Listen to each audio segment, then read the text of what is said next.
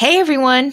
I know we promised an episode on China's new digital currency this week, but there was a bit of a scheduling conflict with the expert we wanted to interview. So here we are with a different show, although it's also one that we've been meaning to do.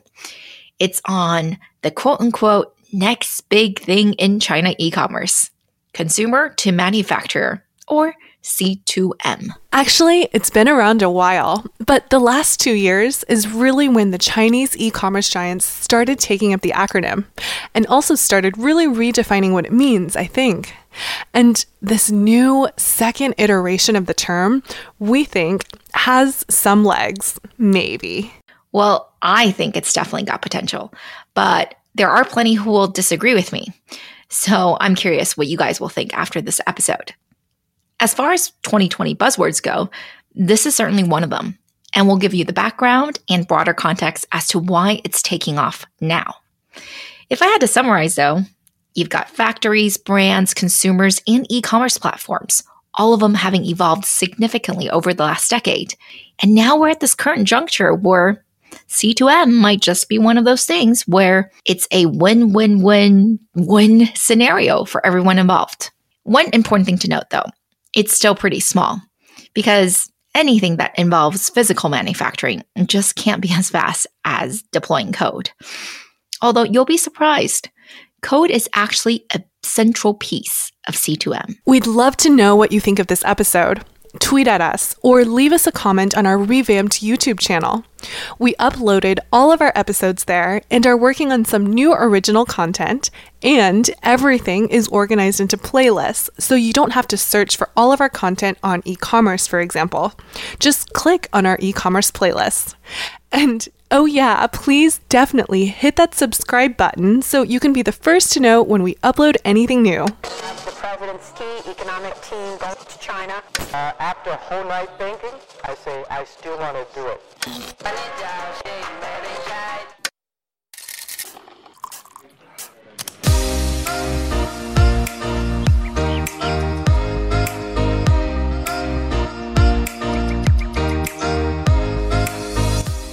Hi, everyone. We are Tech Buzz China by Pandaily, powered by the Sinica Podcast Network by SupChina. We're a bi weekly podcast focused on giving you a peek into what's buzzing within the tech community in China. We uncover and contextualize unique insights, perspectives, and takeaways on headline tech news that don't always make it into English language coverage. So you can be smarter about the world of China tech. TechBuzz China is a part of Pandaily.com, an English language site that tells you everything about China's innovation. I am one of your two co hosts, Ying Lu. And I'm your other co host, Rui Ma. Don't forget to check out other podcasts in the Sinica network. And we're also proud to be partnered with Financial Times' Tech Scroll Asia, which is a newsletter on Asia tech news from one of the best publications in the business. Go sign up today. And as always, we are still looking for more reviews on Apple Podcasts. Send either of us a screenshot of your review, and we'll be so happy to gift you a free three month subscription to our Extra Buzz newsletter. You can send me an email at ying at techbuzzchina.com. Several of you have already claimed this, and we love it when you do. Thanks so much.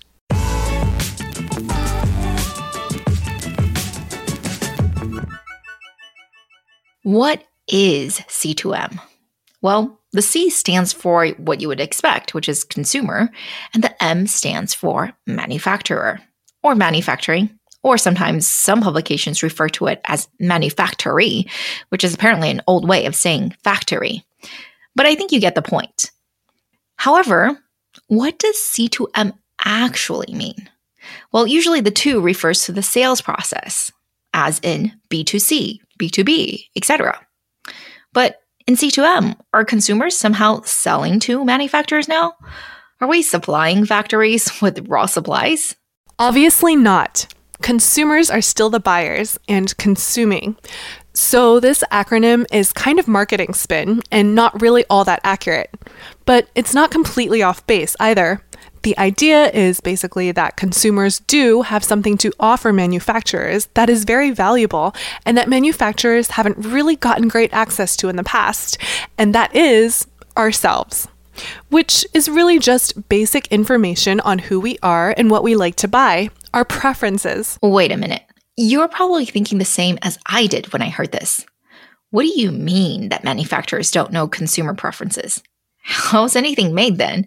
Don't the brands do a ton of market research, prototype testing, you know, all that stuff that I paid six figures and went to business school to learn about? All that is absolutely correct. But let's separate the brand with its team of designers and marketers from the actual manufacturer, who may know a lot less about what consumers want. So there are really multiple things at play here. Suppose you are an entrepreneur and you've done a Kickstarter campaign and verified that there are people out there who want to purchase your newly designed product. For most products, even really simple ones, it will probably take you at least 18 months to get from something drawn out on paper to an actually shipped product. And very often, you'll probably find yourself making it in China with a Chinese manufacturer. Okay, Yes, that's true. And actually, when I did investing in China, I visited a few factories and talked to a bunch of supply chain consultants to understand just how difficult it would be to make a new wearable, for example. And all that you said sounds about right.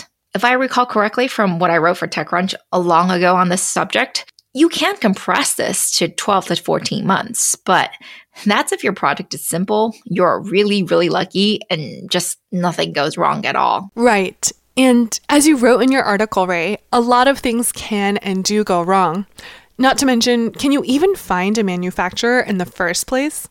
You might think that your few hundred or even thousand pre orders are signs of the next consumer hit, but most likely you will fail and the best manufacturers don't want to work with your unproven notions.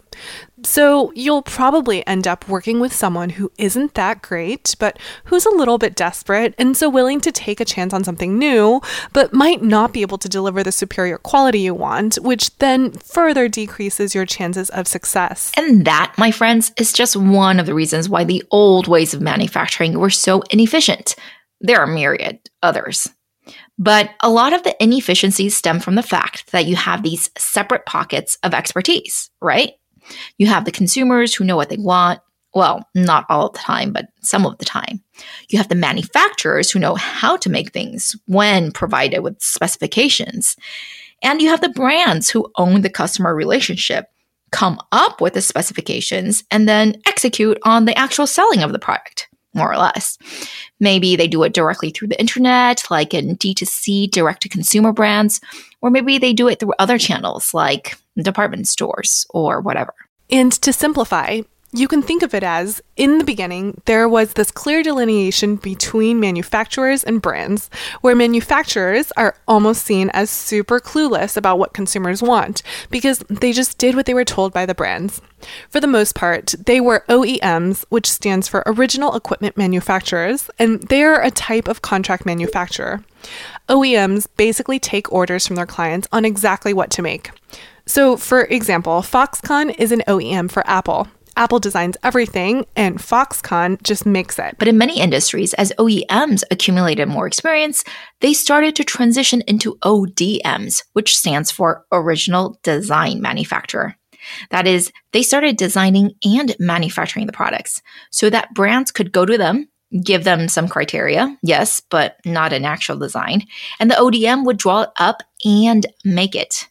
This is advantageous because they are obviously going to design things that they're confident their factories can make. And also because they're probably making the same type of thing for multiple brands, they can get quite good at the design part to the point where you could honestly just slap on your own logo if you're a brand and you're working with a really good ODM. Okay, slight exaggeration, but you get our point. So, technically, if you are working with an ODM and you are doing something they already know how to make pretty well, then this could be a pretty fast process. A lot of private labels and niche brands work this way, for example. Say you are a DJ and you thought you could sell your own wireless headphones. Well, Assuming you had a great marketing plan, a ready customer base, and a few criteria you knew for sure your fans wanted, you could go to an experienced headphone ODM and give them that list of criteria and a budget, and they could design and make everything for you. You don't need to know how to do any of this yourself. But then, of course, the natural next step is if I'm doing all the design and all the manufacturing, then why am I not also the brand? Why someone else getting all that markup? Well, of course, when it comes to traditional retail, branding and selling is a pretty different skill set from simply making things, even if you're also designing those things. So, even though lots of ODMs could see the much fatter margins in branded goods, they couldn't really act on it.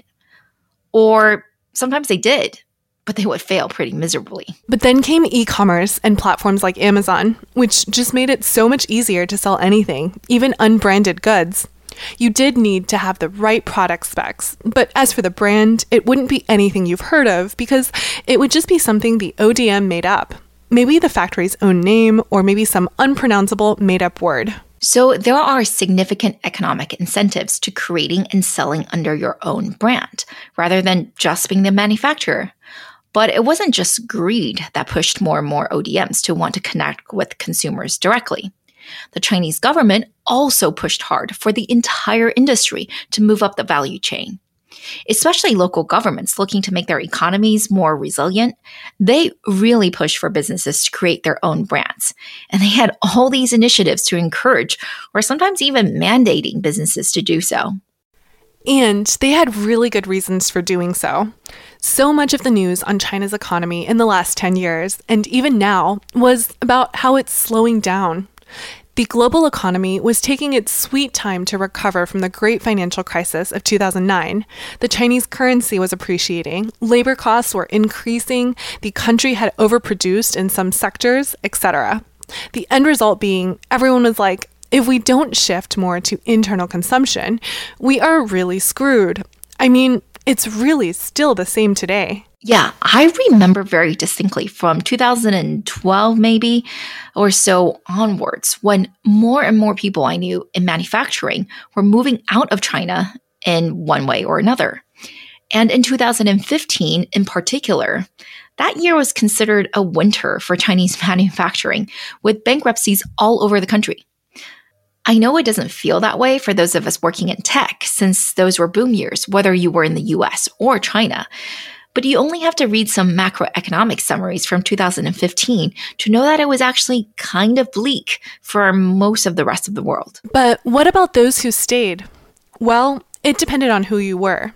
Let's suppose you were a more established factory with a pretty fancy clientele, but said clientele weren't buying as much, or at least not growing as much as in past years, and you were being squeezed by rising costs and declining orders. Well, because you had become this very professional ODM over the years, you could pretty easily go from exporting overseas to selling domestically. And Chinese internet companies saw the opportunity to do just that. If you guys remember Tech Buzz episode 53, which was on NetEase, we talked about one of their initiatives, Wangyi Yanxuan, which is an e-commerce site that they launched in April of 2016. And the way Yanxuan branded itself was that Hey guys, this is our private label. But since we work with ODMs that service the big multinational brands in the world, you can kind of think of shopping with us as getting the big brand quality without paying for the big brand markup. Let's be clear, this isn't C to M. The ODMs are still working with a brand, Yanxuan, even if that brand's whole shtick is that it isn't a brand. Sort of along the same line as Amazon Basics, but leaning a lot harder into the ODM's credentials. Anyway, the end result was that this wasn't just for the bargain hunters. Even urban, hip consumers were totally buying into this. You just had to have the right merchandise, which in Yanxuan's case were elegantly designed home goods and small consumer electronics in the style of Japan's Muji. What though if you actually completed the chain? What if you were a platform instead of a private label brand and you did allow ODMs to market their own brands alongside whatever credentials they have of making stuff for other people? Then you would have, voila, 必要商城. We're guessing you've never heard of this Chinese e commerce company, but the name means must have marketplace. Well, you haven't heard of it because it's not that popular, and there isn't a ton of data on it. Third party analytics tell us that it's been downloaded 150 million times, but that its ranking is barely in the top 150 apps overall. But It is interesting because it is, by its own proclamation anyway, the first C2M company, because C2M, the word, was coined by its founder. So Biyao is founded earlier than Yan Xuan in 2014 by this ex-Baidu marketing director and CEO assistant named Bi Sheng. CEO assistant is actually kind of like a big role in China. So, of course, when he left and founded his own vertical e commerce startup, he had no trouble raising money. But despite several pivots from toys to shoes and then to even making his own brands, the company he founded, which was called Letao, it failed. Even before he failed, though, Bi Sheng was experimenting with a C2M business, which he defined as cutting out the middlemen and letting the factories sell direct to the consumer. What he was really selling was the combination of made to order and direct from manufacturer. Anyway, as we now know, his initial attempt failed, maybe because he was doing everything from downtown Beijing, very far away from the factories. For Biyao, however, he moved to Zhuhai in Guangdong province, part of the Pearl River Delta manufacturing hub, and the venture was successful. As far as we can tell, anyway. The company is very secretive, maybe because Bisheng's last failure was so public. Biyao has never disclosed its investors nor its valuation, although government databases show that a bunch of local VC and PE funds have put in money after it was self funded for the first two years anyway. As for how well it's doing, well, it supposedly reached about half a billion dollars of sales last year, and it's rumored to have been profitable since 2016. If that's really true, then all the outside money came in after it reached profitability, which would indeed be really rare, not just in China, but anywhere really. Biyao's business model is simple. It takes 2 to 15% of each sale made. By default, products are ranked by user reviews, so you can't jump the queue just by paying more for marketing. And prices are kept low by having an agreement with manufacturers that they cannot charge prices that are more than 15% above their cost. What makes it different from other companies, though, is how high the bar is for the manufacturers on its platform. Right. For example, after two years, it only had 15 manufacturers on its platform, since they had to be already working with big international brands and designers in order to be even considered. Additionally, these manufacturers have to maintain a sub 7% return rate and sub 1% bad rating rate, or else they would be kicked off. Sounds like it would be an amazing deal for consumers, right? I mean, it kind of is. If you go to Biyao's website, you can find lip balm from the same supplier to Dior for $12 versus $34 on Sephora USA. That's 65% cheaper already. But it's even cheaper if you compare it to the product's retail price in China, which is closer to $46. This is because a lot of the foreign brands have additional markups in China due to tariffs and whatnot, even if they're actually manufactured in the country. That's a big selling point. But upon closer inspection, I'm not sure this narrative is that airtight. The app does have a pretty good rating on app stores, but if you look elsewhere, there are lots of complaints as well. Zhihu, or China's Quora, for example, is full of threats about how the company seeks to delete bad reviews, which isn't an uncommon tactic. So, without ever having bought from them personally, it's really hard for me to say whether or not it's as good as it claims. Plus, I also did think that maybe some of the requirements didn't even make that much sense. I mean, gross profit can't be over 15% for the manufacturers. Do they mean net? Because gross profit is supposed to be 25 to 30% for most factories for them to stay afloat. Well, what we do know is that it's become much more well known over the last two years. They got a great endorsement from a famous business writer and also were in the news for their Beat Costco campaign. Remember last year when Costco opened its first Chinese storefront in Shanghai to great fanfare? Well, they did a big promotion where if you could find anything in Costco that cost less than it did on Biyao, then you could get 10 times the difference in price as compensation. Honestly, though, is Biyao really that sexy? It sounds like they found manufacturers who are already pretty advanced in terms of flexible manufacturing and then just packaged them into this clean interface to sell their stuff on demand, more or less. This is more a validation of just in time manufacturing, in my opinion. How much is the ability to be directly connected with consumers actually changing these factories' businesses? Other than having a different end customer and higher margins, what else is happening? Well, Biyao, of course, will tell you that this is absolutely revolutionary to the manufacturers. If you think about it, the factories had very little direct information about their products. Their decisions on what to make are based on what the brands were willing to buy in bulk a few times a year. But now, Biyao's systems are fully plugged into the factory's enterprise resource planning systems. So now they could allocate their resources super efficiently in real time. That might be true. But as we can see from Biyao's sales, this just isn't that big yet because this still sounds like a version of removing the middleman and doing, like I said, just in time manufacturing, which sure, it makes sense for some products, but it's not actually fundamentally a new way of consumption. So even though Bi Sheng came up with the phrase C2M, I think he missed the real opportunity, which is to use this valuable consumer data to predict and shape new products. So, not customization, but new product creation, which is where China e commerce is at today. All of the major platforms, Alibaba and Pinduoduo, of course, but also Suning and JD, have announced some version of using data to aggregate demand and help create new brands, or at least new products. So, my favorite example comes from Alibaba's website. It was earlier this year and it was in response to COVID 19. Basically, Alibaba saw that their consumers were searching for alcohol based car cleaning supplies, and they were unable to find them. So the C2M product specialists at Alibaba found a reputable manufacturer, went to them, and said, Hey guys, based on the data we have, you guys should make a 75% alcohol spray in plastic bottles, suitable for car surfaces. And oh, yeah, we can help you guys organize a crowdfunding campaign even before you kick off production. The manufacturer, armed with all this data, was confident and knew exactly what to make, and thanks to the pre orders, probably got a good idea of how much to make too. So they redid their production lines in three days and started getting products out the door. This really is a pretty good story of what C2M can achieve at its highest level. Well, it's what all of the platforms are claiming to try to do.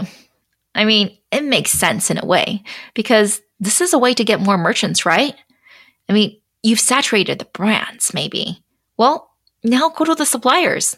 Use all that data you have to help factories launch new products that you already know will sell well. What's not to like about that? Nothing really. And in a way, it's an extension of what Pinduoduo has been doing for a while. Remember, Pinduoduo grew so fast precisely because it was very good at recommending really cheap but extremely popular hit products known as baokuan to its consumers, easily hitting the order minimums that made it economical for the suppliers to make the product in the first place. In case it wasn't clear, much like ByteDance's TikTok, Pinduoduo has a feed that recommends items for you to buy. An inverse of search of sorts where the product finds you versus you go and look for the product. Upending search. Hmm. Certainly a common theme in many of the Chinese products out in the last decade. Anyway, Pinduoduo has formalized this in their 2018 new brand initiative, which promised to transform 1,000 OEMs into OBMs, which is their new word for original brand manufacturer. The sales pitch goes like this We have a ton of customers and a ton of data on what they like to buy. So you come meet our quality standards and we'll help you design and sell a new product under your own brand. So, for example, the case study they highlight this company called Jiawei which already makes stuff for Bissell, Honeywell, etc. Pinduoduo accepts them into the program, helps them design a robot vacuum cleaner, and in order to build up consumer trust, the factory has to live stream its manufacturing process. And because Pinduoduo is throwing traffic at this product and is basically endorsing its legitimacy, the company is able to sell 100,000 units in the first few months. So the corporate case study claims that even the robot vacuum's padding was improved by Pinduoduo's R&D team which does not sound scalable to me and is probably not even good business practice. But In other examples, Pinduoduo has apparently been able to help them with identifying the right price point and even designing the packaging. That makes much more sense to me. The company is basically a marketing platform after all, and aggregating demand is their bread and butter. So these are the two main ways C2M has developed in China. And if you ask us, the second one, where you're actually able to use timely consumer data, maybe even in real time, to inform suppliers what to make, how to price, and who will buy their product, well, then isn't that kind of taking over a lot of the know how of a brand already? Just not the actual brand itself? I think so too. And that's what's really exciting about this whole trend. But this is not to say that brands are useless. There's still a ton of value in the story and the emotional attachment people have to the brand. It's just more that with the greater availability of consumer data being collected by all these e commerce marketplaces, brands should probably figure out a way to leverage it too, because their suppliers certainly aren't holding back. And some brands are. Jing Daily, which probably had the best article we've read on C2M, noted that the Italian designer Sergio Rossi, excuse my pronunciation, worked with JD.com and leveraged the company's data to design a new product, a short logo boot, which encapsulated two design criteria that are popular with JD's customers. For those of you unfamiliar with the brand, their boots usually cost $800 to $1,500 a pair. So this was like a real luxury shoe here. And even those brands who manufacture their own goods, like Bosideng, are getting in on the action. You can find them on the Taobao Special Offer app, which is Alibaba's newly launched C2M platform connecting factories directly to consumers. Available since March of this year, the goal is to help factories in their digital transformation. And of course, beat Pinduoduo at their own game with incredibly low price goods directly from the supplier. Although the listings do say 厂货 or factory goods, unlike Biyao and the older versions of Yan Xuan, there isn't any discussion on which name brands these factories already work with. All you know is that it's factory direct and thus will save you money. As for the quality, I guess you can read the user reviews, but mostly you're going to have to trust Alibaba's selection process. Yeah. C2M's data play is still pretty new. And the main value proposition so far, to the consumer anyway, seems to be price. So it doesn't always make that much sense for the manufacturer.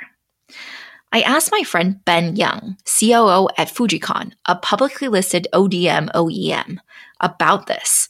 And I couldn't get him on audio, but he sent over a few quotes, which I'll paraphrase here. Basically, he thinks it might work, but it's going to have to be pretty commoditized, simple to make products where users don't care too much about the branding. And where the user experience is really simple. We sent him that Alibaba story about the disinfectant, but as a mature consumer electronics ODM, he was not impressed. I quote Consumers are more discerning and care about the brand, hardware look and feel, software UI and UX, quality, etc. that the brand carries, not what the product does alone. Definitely, the more complex the product, the less value is provided from the purchase and search data from the e commerce platforms. But even on the manufacturing side, Ben is pretty skeptical because factories also have to buy raw materials and components, right? If products really are either made to order or they're, you know, changing constantly according to consumer tastes, the demand and the logistical challenge of just managing the incoming parts for the factory. Well, that's going to go up exponentially and that's just very very complicated. Which explains why most complicated things are still made the way they are. Infrequent new product launches made in large batches. Sure, you can adapt to changing consumer needs if you're making a cleaning fluid, but if you're making a smartphone or even wireless headphones like Fujikon is really good at making, probably not happening. So, to wrap up, C2M stands for consumer to manufacturer and was initially proposed by this entrepreneur named Bi Sheng in China, founder of Biyao Marketplace, as a way to cut out the middleman that includes the brands, the retailers, etc. And he wanted to directly connect the factories with the end user, make everything on demand as it's ordered. This requires the factory's ERP or enterprise resource planning systems to be connected with that of Biyao's systems. However, in recent years, C2M has taken on a new definition as popularized by large e commerce marketplaces such as Pinduoduo and Alibaba. In this iteration of C2M, yes, the factories are also connected to the e commerce giants. But instead of just order data, the e commerce players are providing the factories with customer preferences and ideas for new products. Not just details on what to make, by the way, but how much to sell it at, what it should be packaged in, how many to make, and probably who will buy it as well, which they can use in crowdfunding campaigns to pre sell. And even, as some of these platforms have started to promise, financial assistance as well. That makes sense, right? If I'm one of those platforms and I'm so sure about the quality of my data on what to make and how much to make, why wouldn't I also fund part of this business? Seems pretty intuitive. And as we said, not just factories can benefit from this, but brands themselves as well. What's kind of alarming, though, is just how much power the platforms have by virtue of their ownership of all this transactional data. Yeah, you could be like Amazon and start going deep into private label land, or I guess the alternative is you can start a whole new business line digitizing factories for C2M. I guess that eventually building a C2M platform might be a bigger business than just making your own brand like what Amazon's doing. But as of right now, C2M is still pretty small.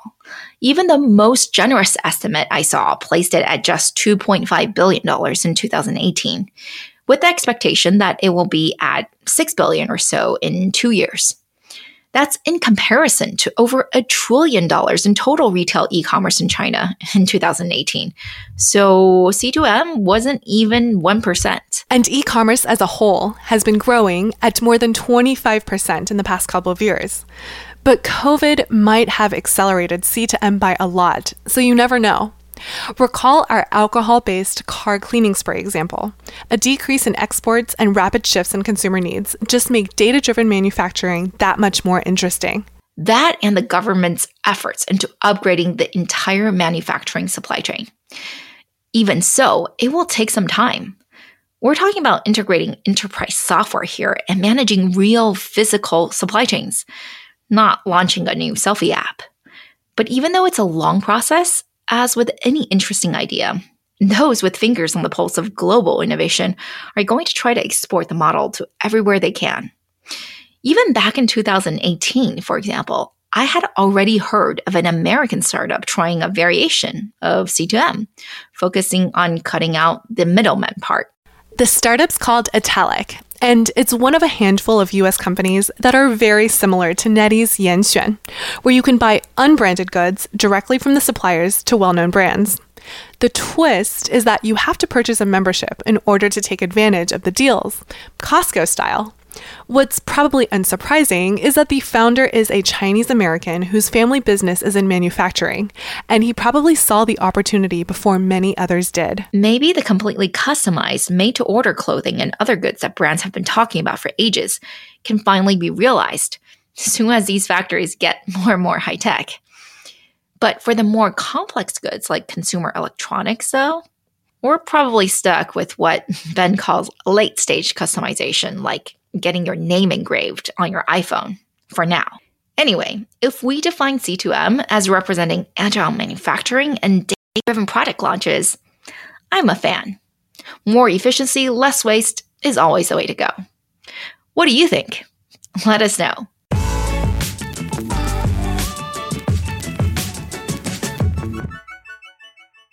Thanks for listening, and don't forget to write us that review for your free Extra Buzz subscription.